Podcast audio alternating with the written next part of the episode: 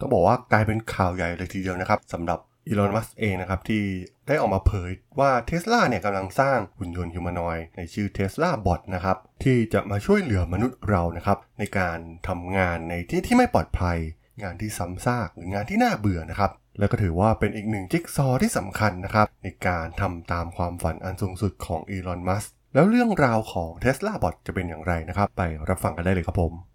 You are listening to Geek Forever podcast. Open your world with technology.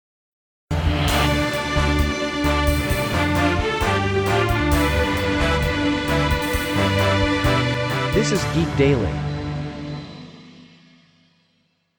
วัสดีครับ ผมดนทราดนจากดนบล็อกนะครับ และนี่คือรายการกีเดลี่นะครับ รายการที่มาอัปเดตข่าวสารวงการธุรกิจเทคโนโลยีและวิทยาศาสตร์ใหม่ๆ ที่น่าสนใจนะครับสำหรับใน EP นี้ก็มาว่ากันถึงเรื่องที่เป็นประเด็นร้อนที่สุดในรอบสัปดาห์เลยก็ว่าได้นะครับคงหนีไม่พ้นเรื่องการเปิดตัว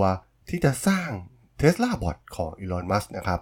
ซึ่งจะเป็นหุ่นยนต์ฮิวแมนอย์นะครับที่มีชื่อรหัสภายในว่า Optimus ทำงานโดยใช้เทคโนโลยีปัญญาประดิษฐ์นะครับแบบเดียวกับที่ใช้โดยรถยนต์แบบขับเคลื่อนอัตโนมัติของ Tesla นั่นเอง ซึ่งตัวเอลอนมัสเองเนี่ยได้กล่าวว่าจะมีแผนในการจำหน่ายในปีหน้านะครับ ซึ่งเราบอกว่าถือเป็นอีกหนึ่งความท้าทายใหม่ของตัวอีลอนมัสเองนะครับ หลังจากก่อนหน้านี้เนี่ยเขาก็ได้เปิดบริษัทมากมายนะครับไม่ว่าจะเป็น Tesla SpaceX The Boring Company นะครับ Solar City OpenAI Neuron Ring ซึ่ง มันก็มากพอนะครับสำหรับคนคนหนึ่งที่จะเป็น CEO ของบริษัท และแต่ละบริษัทเนี่ยเป็นบริษัทที่มีการสร้างเทคโนโลยีใหม่ๆนะครับที่สร้างผลกระทบต่อโลกเรามากมายนะครับไม่ว่าจะเป็นเรื่องของยานยนต์ไฟฟ้าเรื่องของการใช้พลังงานจากแสงอาทิตย์ผ่านโซลาร์เซลล์นะครับหรือการเดินทางรูปแบบใหม่อย่าง Hyperloop หรือแม้กระทั่งในโครงการที่เป็น OpenAI นะครับก็มีผลกระทบอย่างมากนะครับในวงการเทคโนโลยีในขณะนี้ แต่ทุกธุรกิจของอีลอน มัสเราจะสังเกตได้อย่างหนึ่งนะครับว่ามันเป็นธุรกิจแห่งอนาคตแทบจะทั้งสิ้นนะครับ มันเป็นการลงทุน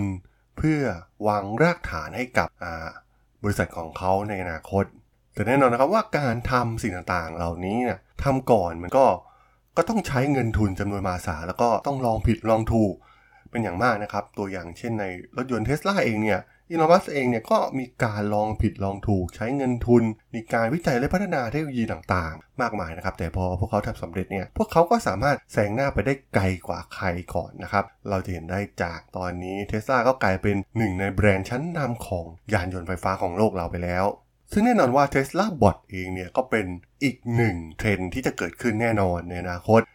การใช้หุ่นยนต์มาช่วยเหลืองาน การทำงานในสถานที่ที่ไม่ปลอดภัยงานที่ซ้ำซากจำเจน่าเบื่อนะครับที่เราต้องทนทำกันมานานเนี่ยอาจจะหายไปเลยก็ว่าได้นะครับ เพราะว่าต่อไปเนี่ยหุ่นยนต์คงจะมามีบทบาทมากขึ้นนะครับ คงจะไม่ใช่เพียงแค่เป็น voice assistant เหมือนที่เราเห็นในมือถือหรือที่บริษัทเทคโนโลยีอย่าง Apple Google หรือ Samsung ผลิตออกมานะครับ แต่ว่าอาจจะเห็นเป็นหุ่นยนต์ตัวเป็นๆให้เราเห็น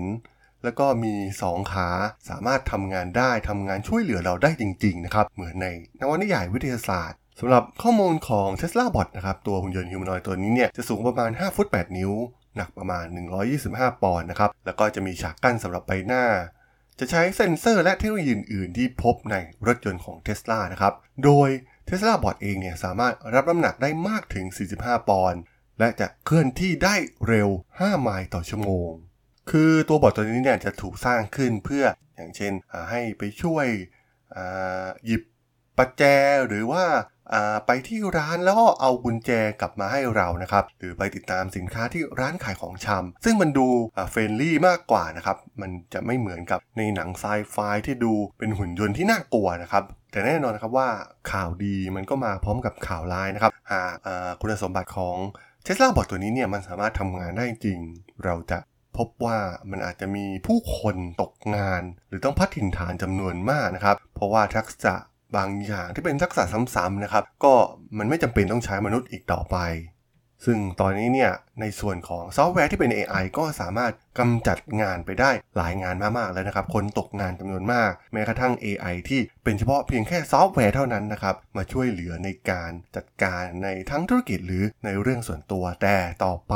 เมื่อ Tesla Bot ออกมาจริงๆเนี่ยมันจะกลายเป็นหุ่นยนต์ที่ทั้งซอฟต์แวร์มีทั้งฮาร์ดแวร์นะครับเป็นหุ่นยนต์จริง ๆ ซึ่งแน่นอนว่ามันจะส่งผลกระทบอย่างลึกซึ้งมากๆนะครับต่อเศรษฐกิจเนื่องจาก AI และเทคโนโลยีใหม่เหล่านี้เนี่ยมันไม่จำเป็นต้องการแรงงานมนุษย์อีกต่อไปนะครับ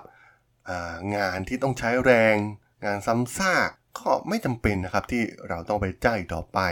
เนื่องจากความก้าวหน้าทางด้านเทคโนโลยี ซึ่งก็ต้องบอกว่าในอนาคตเนี่ยตัว Tesla Bot เองเนี่ยก็อาจจะเข้าไปสู่ตลาดแมสนะครับเหมือนที่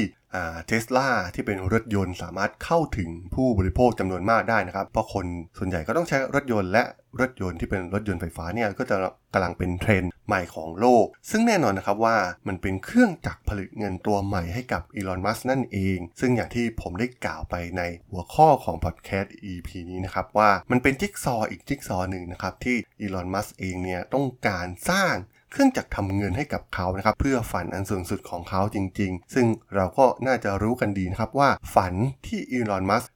ต้องการความฝันใหญ่ที่สุดของเขามาตั้งแต่เล็กๆเนี่ยก็คือการไปสร้างอาณานิคม นอกโลกนะครับในดาวอังคาร ซึ่งถือว่าเป็นฝันที่ใหญ่มากๆ ซึ่งมันต้องใช้เงินทุนสูงมากๆ บริษัทรายล้อมต่างๆ ที่เขาสร้างขึ้นมาเนี่ยเขาต้องการสร้างมันเพื่อมาผลิตเป็นเครื่องจักรทำเงินให้กับเขานะครับ แล้วก็ไปวิจัยและพัฒนาไปลงทุนในส่วนของ SpaceX ซึ่งมันเป็นการใช้เงินทุนจำนวนมหาศาล ซึ่งต้องบอกว่าอีลอนมัสก์เองเนี่ยเป็นตัวอย่างของผู้ประกอบการในซิลิคอนวัลเลย์ที่แตกต่างจากคนอื่นนะครับ เขาไม่ใช่พวกที่มัวไล่ตามหุ้น IPO เหมือนคนอื่นๆนะครับ เพราะว่าเรื่องเหล่านี้เนี่ยมันไม่ใช่เรื่องยากเลยสำหรับเขา แต่ว่าเขาเนี่ยมีเป้าหมายที่ยิ่งใหญ่กว่านั้นมาก การหลอมรวมกันระหว่างซอฟต์แวร์อิเล็กทรอนิกส์วัสดุล้ำสมัย แล้วก็ประสิทธิภาพของคอมพิวเตอร์เนี่ยมันคือพรสวรรค์ที่ยิ่งใหญ่ของมัสก์นะครับที่ยากจะหาใครเทียบได้ในปัจจุบัน ซึ่งโดยส่วนตัวเองเนี่ยผมก็ชอบอีลอนมัสก์เป็นส่วนตัวอยู่แล้วนะครับซึ่งผมก็มองว่าเขาก็จะกลายเป็นบุคคลสำคัญที่สุดของโลกคนหนึ่งเลยก็ว่าได้ที่เราต้องจารึกไว้นะครับในฐานะ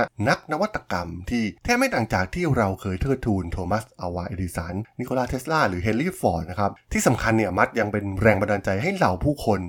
หันมาสร้างสิ่งใหม่ๆ และช่วยกันแก้ปัญหาของโลกเราในสเกลที่ใหญ่ขึ้น เหมือนกับที่อีลอน มัสก์กำลังทำอยู่ในตอนนี้นั่นเองครับผมสำหรับเรื่องราวของ Tesla Bot ใน EP นี้เนี่ยผมก็ต้องขอจบไว้เพียงเท่านี้ก่อนนะครับสำหรับเพื่อนที่สนใจเรื่องราว ข่าวสารวงการธุรกิจเทคโนโลยีและวิทยาศาสตร์ใหม่ๆ ที่น่าสนใจก็สามารถติดตามมาได้นะครับทางช่อง Geek Forever Podcast ตอนนี้ก็มีอยู่ในแพลตฟอร์มหลักทั้ง Podbean Apple Podcast Google Podcast Spotify YouTube แล้วก็จะมีการโหลดลงแพลตฟอร์ม Blockdit ในทุกตอนอยู่แล้วด้วยนะครับยังไงก็ฝากกด Follow ฝากกด Subscribe กันด้วยนะครับ แล้วก็ยังมีช่องทางหนึ่งในส่วนของ Line แอดที่ a d ทรดน